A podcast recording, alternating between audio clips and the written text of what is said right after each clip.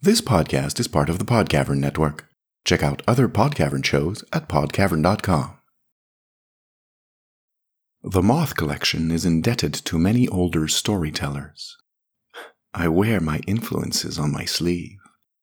I'll be releasing readings of a few public domain works that are either referenced in or thematically relevant to my own stories.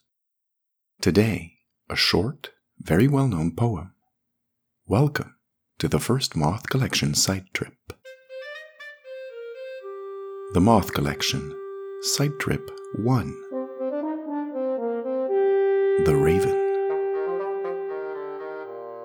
by Edgar Allan Poe.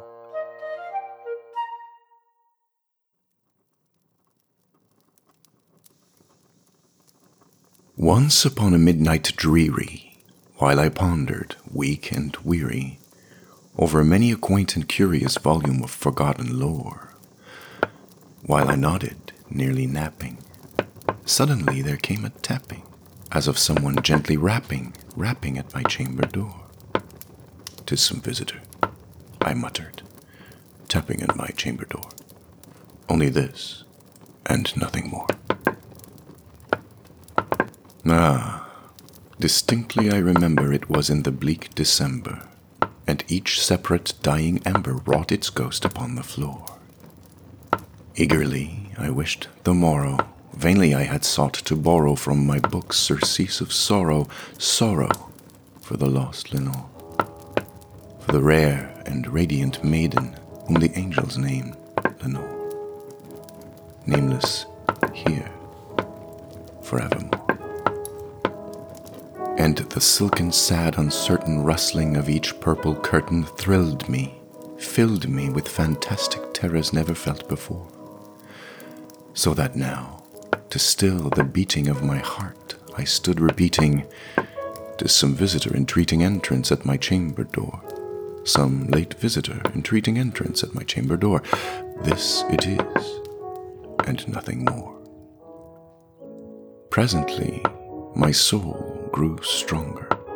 Hesitating then no longer, Sir, said I, or Madam, truly your forgiveness I implore. But the fact is, I was napping, and so gently you came rapping, and so faintly you came tapping, tapping at my chamber door, that I scarce was sure I heard you.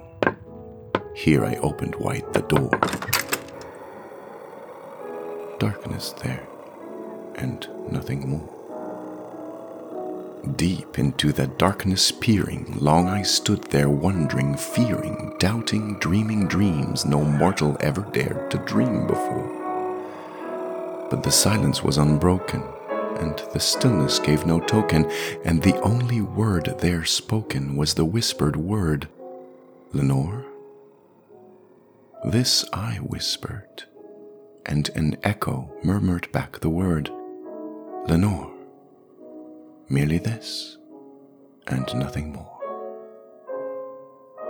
Back into the chamber turning, all my soul within me burning, soon again I heard a tapping somewhat louder than before.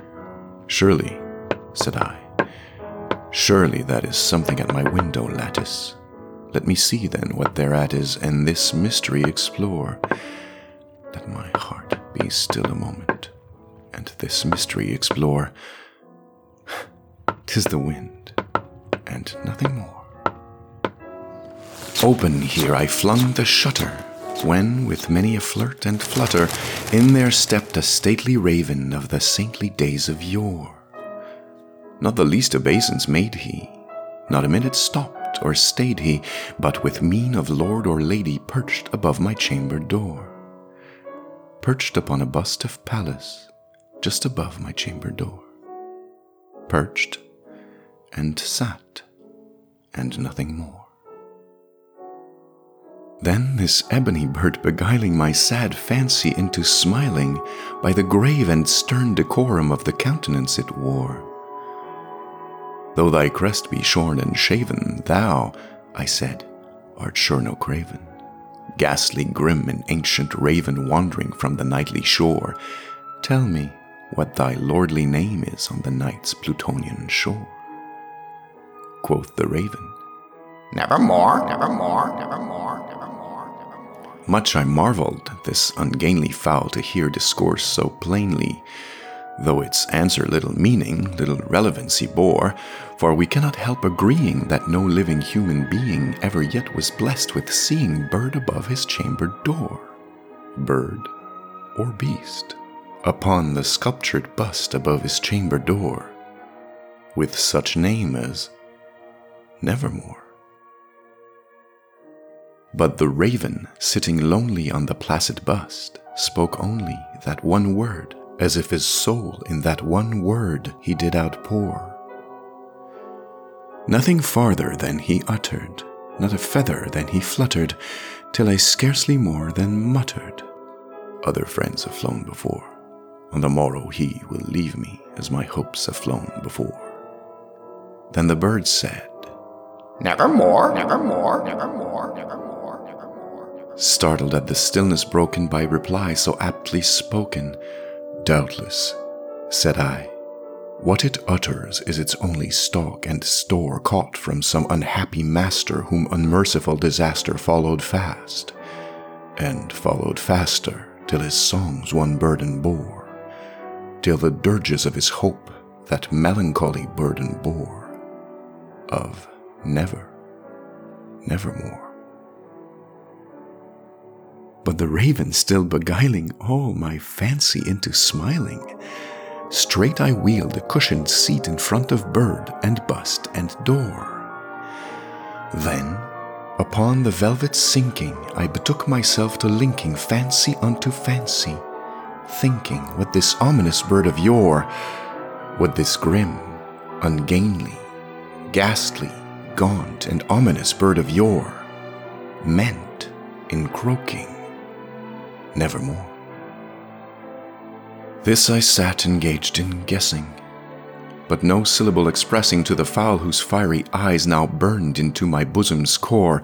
This and more I sat divining, with my head at ease reclining on the cushion's velvet lining that the lamplight gloated o'er, but whose velvet violet lining with the lamplight gloating o'er, she shall press nevermore. Then, methought, the air grew denser, perfumed from an unseen censer swung by seraphim whose footfalls tinkled on the tufted floor. Wretch, I cried, thy God hath lent thee, by these angels he hath sent thee respite, respite and nepenthe from thy memories of Lenore.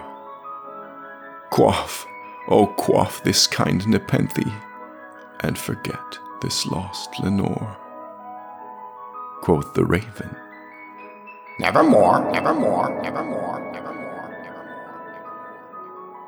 Prophet, said I, thing of evil. Prophet still if bird or devil, whether tempter sent or whether tempest tossed thee here ashore. Desolate yet all undaunted, on this desert land enchanted, on this home by horror haunted, tell me truly, I implore, is there, is there balm in Gilead? Tell me, tell me, I implore. Quoth the raven, Nevermore, nevermore, nevermore, nevermore. Prophet, said I, thing of evil, prophet still if bird or devil, by that heaven that bends above us, by that God we both adore, tell this soul with sorrow laden if within the distant Aidenn it shall clasp a sainted maiden whom the angels name Lenore. Clasp a rare and radiant maiden whom the angels name Lenore. Quoth the raven, nevermore, nevermore, nevermore. Be that word our sign in parting, bird or fiend! I shrieked, upstarting. Get thee back into the tempest and the night's Plutonian shore. Leave no black plume as a token of that lie thy soul hath spoken. Leave my loneliness unbroken. Quit the bust above my door. Take thy beak from out my heart, and take thy form from off my door. Quoth the raven. Nevermore, nevermore, nevermore, nevermore, nevermore, nevermore. And the raven, never flitting, still is sitting, still is sitting on the pallid bust of Pallas just above my chamber door. And his eyes have all the seeming of a demon's that is dreaming. And the lamplight o'er him streaming throws his shadow on the floor. And my soul, from out that shadow that lies floating on the floor, shall be lifted nevermore.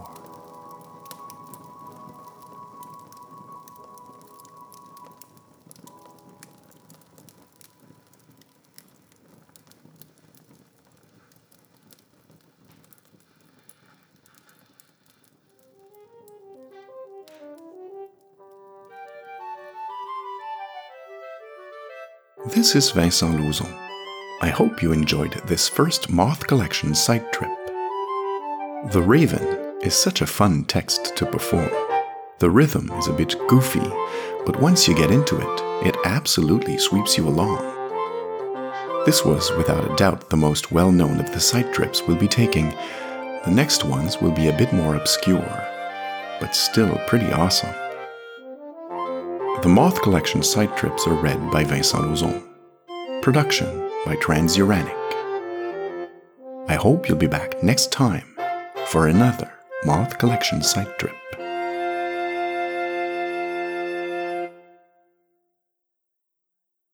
Do you love YA Lit? Looking for a community of readers who love it as much as you do?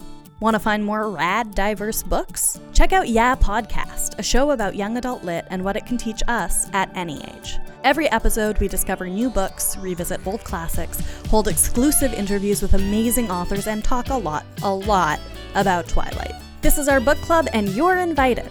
Find us and many other shows in the Pod Cavern.